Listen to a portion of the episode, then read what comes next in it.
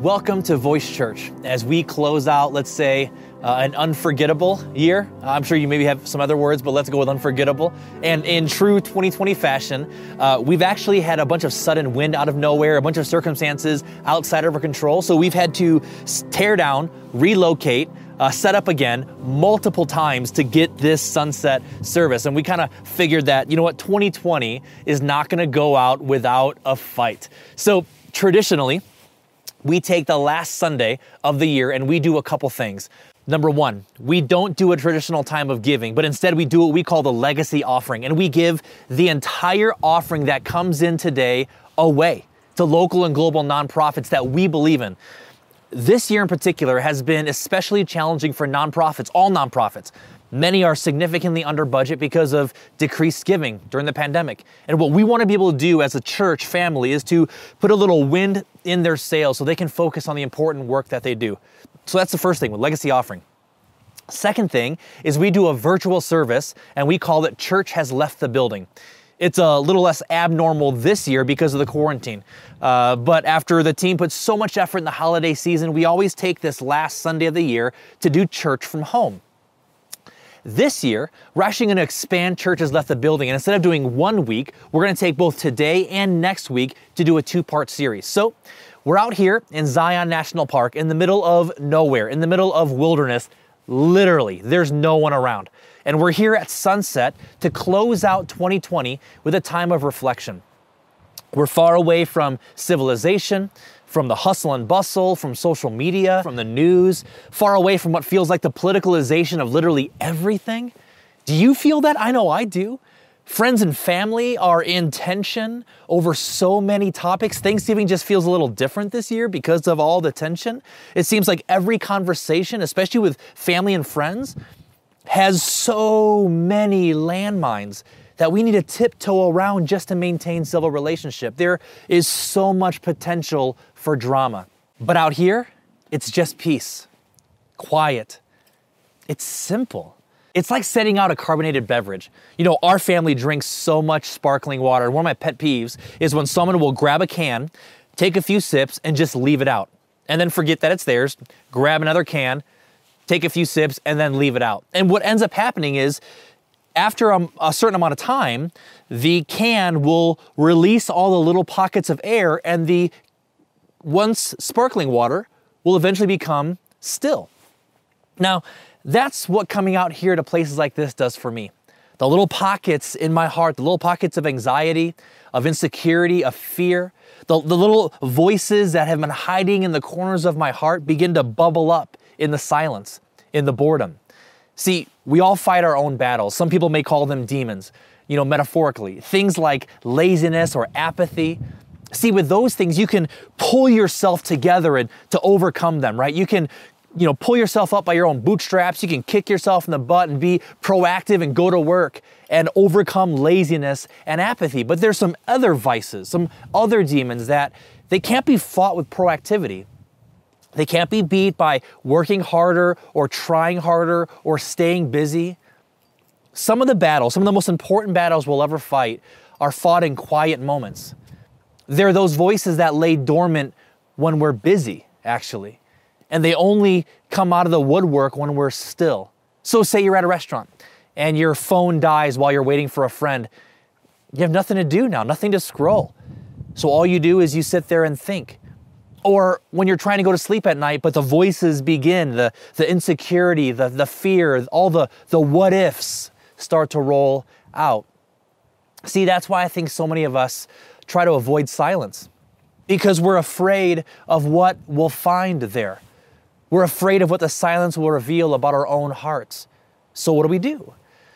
We get distracted on purpose. And actually, distraction becomes addictive. You ever felt that this year?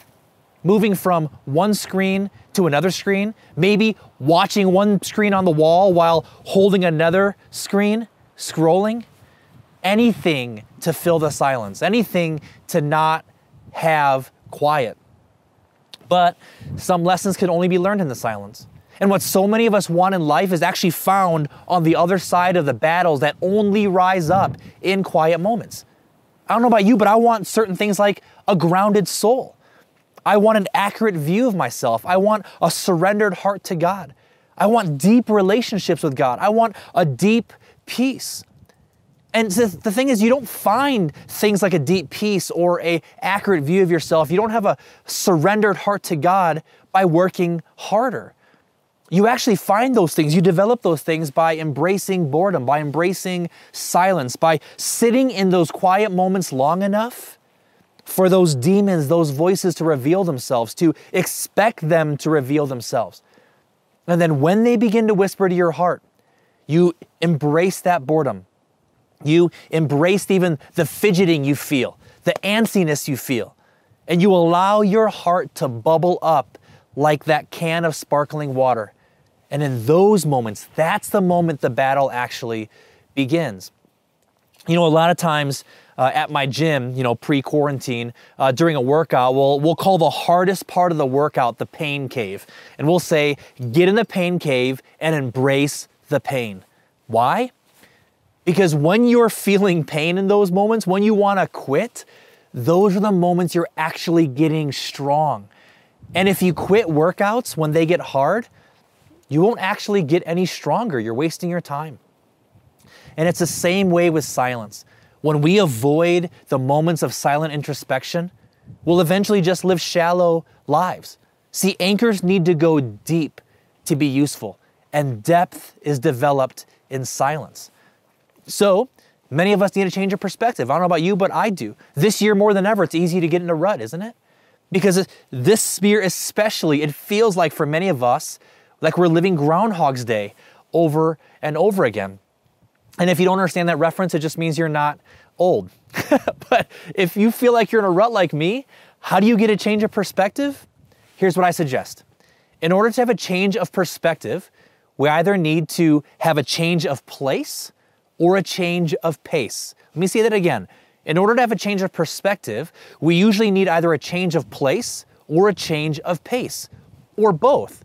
So we decided to drive out here to the middle of nowhere and do this two part series. Today we're focusing on reflection, and next week we're gonna focus on direction. So, as we wind down here, reflection.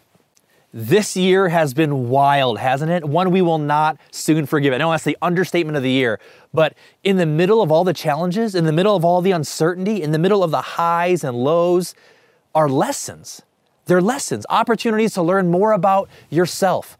What dreams did you have going into this year? What were your naive almost New Year's resolutions as you began 2020 of all the amazing things we're going to do in 2020, not realizing the world was about to shut down? Well, in the beginning of January, we as a church family had what we called Vision Sunday, and we talked about our 2020 vision and we had three points. I don't know if you remember this, but I'm sure many of you, you know, they were so important to you, you tattooed them on your arm, but there were three points. The first one we said is we really felt like we as a church were gonna need to embrace the discomfort this year. Isn't that wild to think about? We felt like the Lord was telling us, be ready to embrace discomfort. Two, we talked about having deeper roots. And third, we talked about having broader reach. We had no idea what that meant when we felt like the Lord told us that, but now I feel like it was extremely prophetic. This year has challenged us more than ever to put our hope and our trust in Christ. And I know some of you may have been tempted to check out of church, but you fought through, you stayed engaged. Your relationship with God is better now. It's deeper because of it, right? You are deeper. We are deeper as a church because of 2020. Now, what about broader reach? We may not be meeting uh, in person for most of us. We're meeting virtually primarily, but we're reaching more people than ever all around the world as a church family, hundreds more every week. Now, here's the thing. This isn't the way I wanted it to happen. This isn't what I thought when I, I felt like, you know, we as a church are gonna have broader reach this year. I never thought, oh, a worldwide pandemic will shut us down and we'll go online and now people all over the world are gonna tune in on Facebook and YouTube. But you know what? Like a surfer, you can't create the waves, but you can choose to ride the ones that come. So for us as a church family, embrace the pain, deeper roots, broader reach. And in the middle of all the craziness of 2020, as we close out this year, we realize that God actually used all of that craziness to accomplish His goals in our church family. So here's a question for you Do you think there's some things that God actually wanted to do in you this year, and those things are not on hold, but He's actually wanting to use the craziness of 2020 to do a deep work in you, a work that He couldn't have done any other way? But what we need to do, we need to take a few moments to reflect on what that is, what God would want to do in your life, to sit in some silent moments, no distractions, to change the place and pace of our lives so that we have a chance to have some perspective that we've been looking for. So here's the challenge don't just rush to get out of 2020. As, as much as so many of us were like, let's put this year in the books, let's get on to 2021. Like Henry David Thoreau said, let's suck the marrow out of each day. Let's suck the marrow out of 2020. So here's a few questions I want you to think about. I want to challenge you to take some time today or this week to actually process this. Watching this teaching is going to be worthless unless you take the time 15 minutes, 30 minutes to process these questions with your friends and family, with your significant other, maybe with your small group as a small group you process these together. But here's the first question What are the top three things that brought you joy this year? What are the top three things that brought you joy this year? I think it's important for us to focus on the positive. But what are the top three things that brought you joy this year? Follow up question to that is so, why did they impact you so much? So, for me, it's camping with a family. Now, why does that bring me so much joy? Because it reminded me of the priorities of life. That as my heart tends to get wrapped up in concerns and cares and just all the what ifs, my insecurities, oh, and trying to lead a church through this pandemic, it reminds me that, you know what? There are just a few things in life worth worrying about, and they're sitting in front of you. Second question is this What parts of this year stole your peace? What parts of this year stole your peace? And I know you're thinking, uh, how, much paper, how much time do I have? Because there's a lot. Well, here's a follow up question to that Why did they bother you so much? What parts this year stole your peace, and why did they bother you so much? What is going on in your heart that they bothered you? See, many times our heart is revealed when things don't go our way. And those are great learning opportunities. Let me give you an example. For me, how I'd answer this question, this is a totally transparent moment. It's seeing people disengage with our Voice Church family. That was the hardest part of this year for me. And here's the thing logically, and I'm a pretty logical guy, I totally get it. Busyness, screen fatigue, quarantine, arguments and just drama in life or even sickness close to the family, I get why people would disengage from the church, but it was still really hard to watch. Now, here's the big question why did it bother me so much? It's usually the thing is not about the thing. So, yeah, it was hard to watch people disengage from church, but why did it bother me so much?